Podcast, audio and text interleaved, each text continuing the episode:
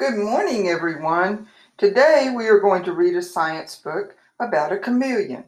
The book, A Color of His Own, was written by Leo Lionni. A Color of His Own. Parrots are green. Goldfish are red. Elephants are gray. Pigs are pink.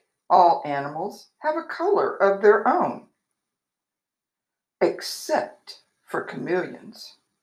They change color wherever they go. On lemons, they are yellow. In the heather, they are purple. And on the tiger, they are striped like tigers.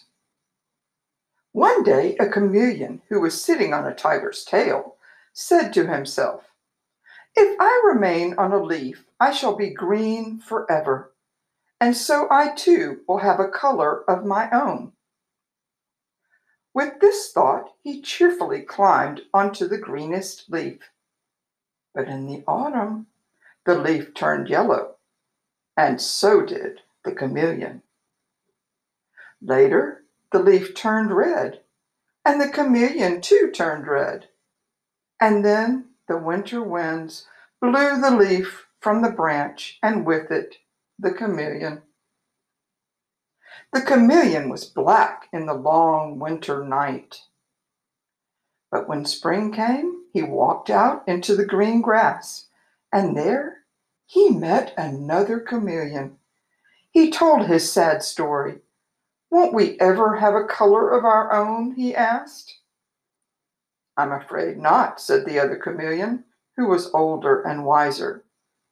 But he added, "Why don't we stay together?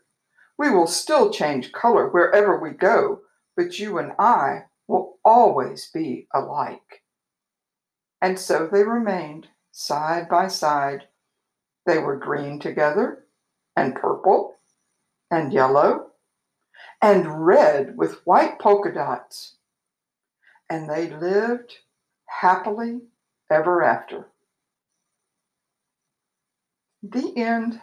I hope you enjoyed this book about the chameleon who changed colors.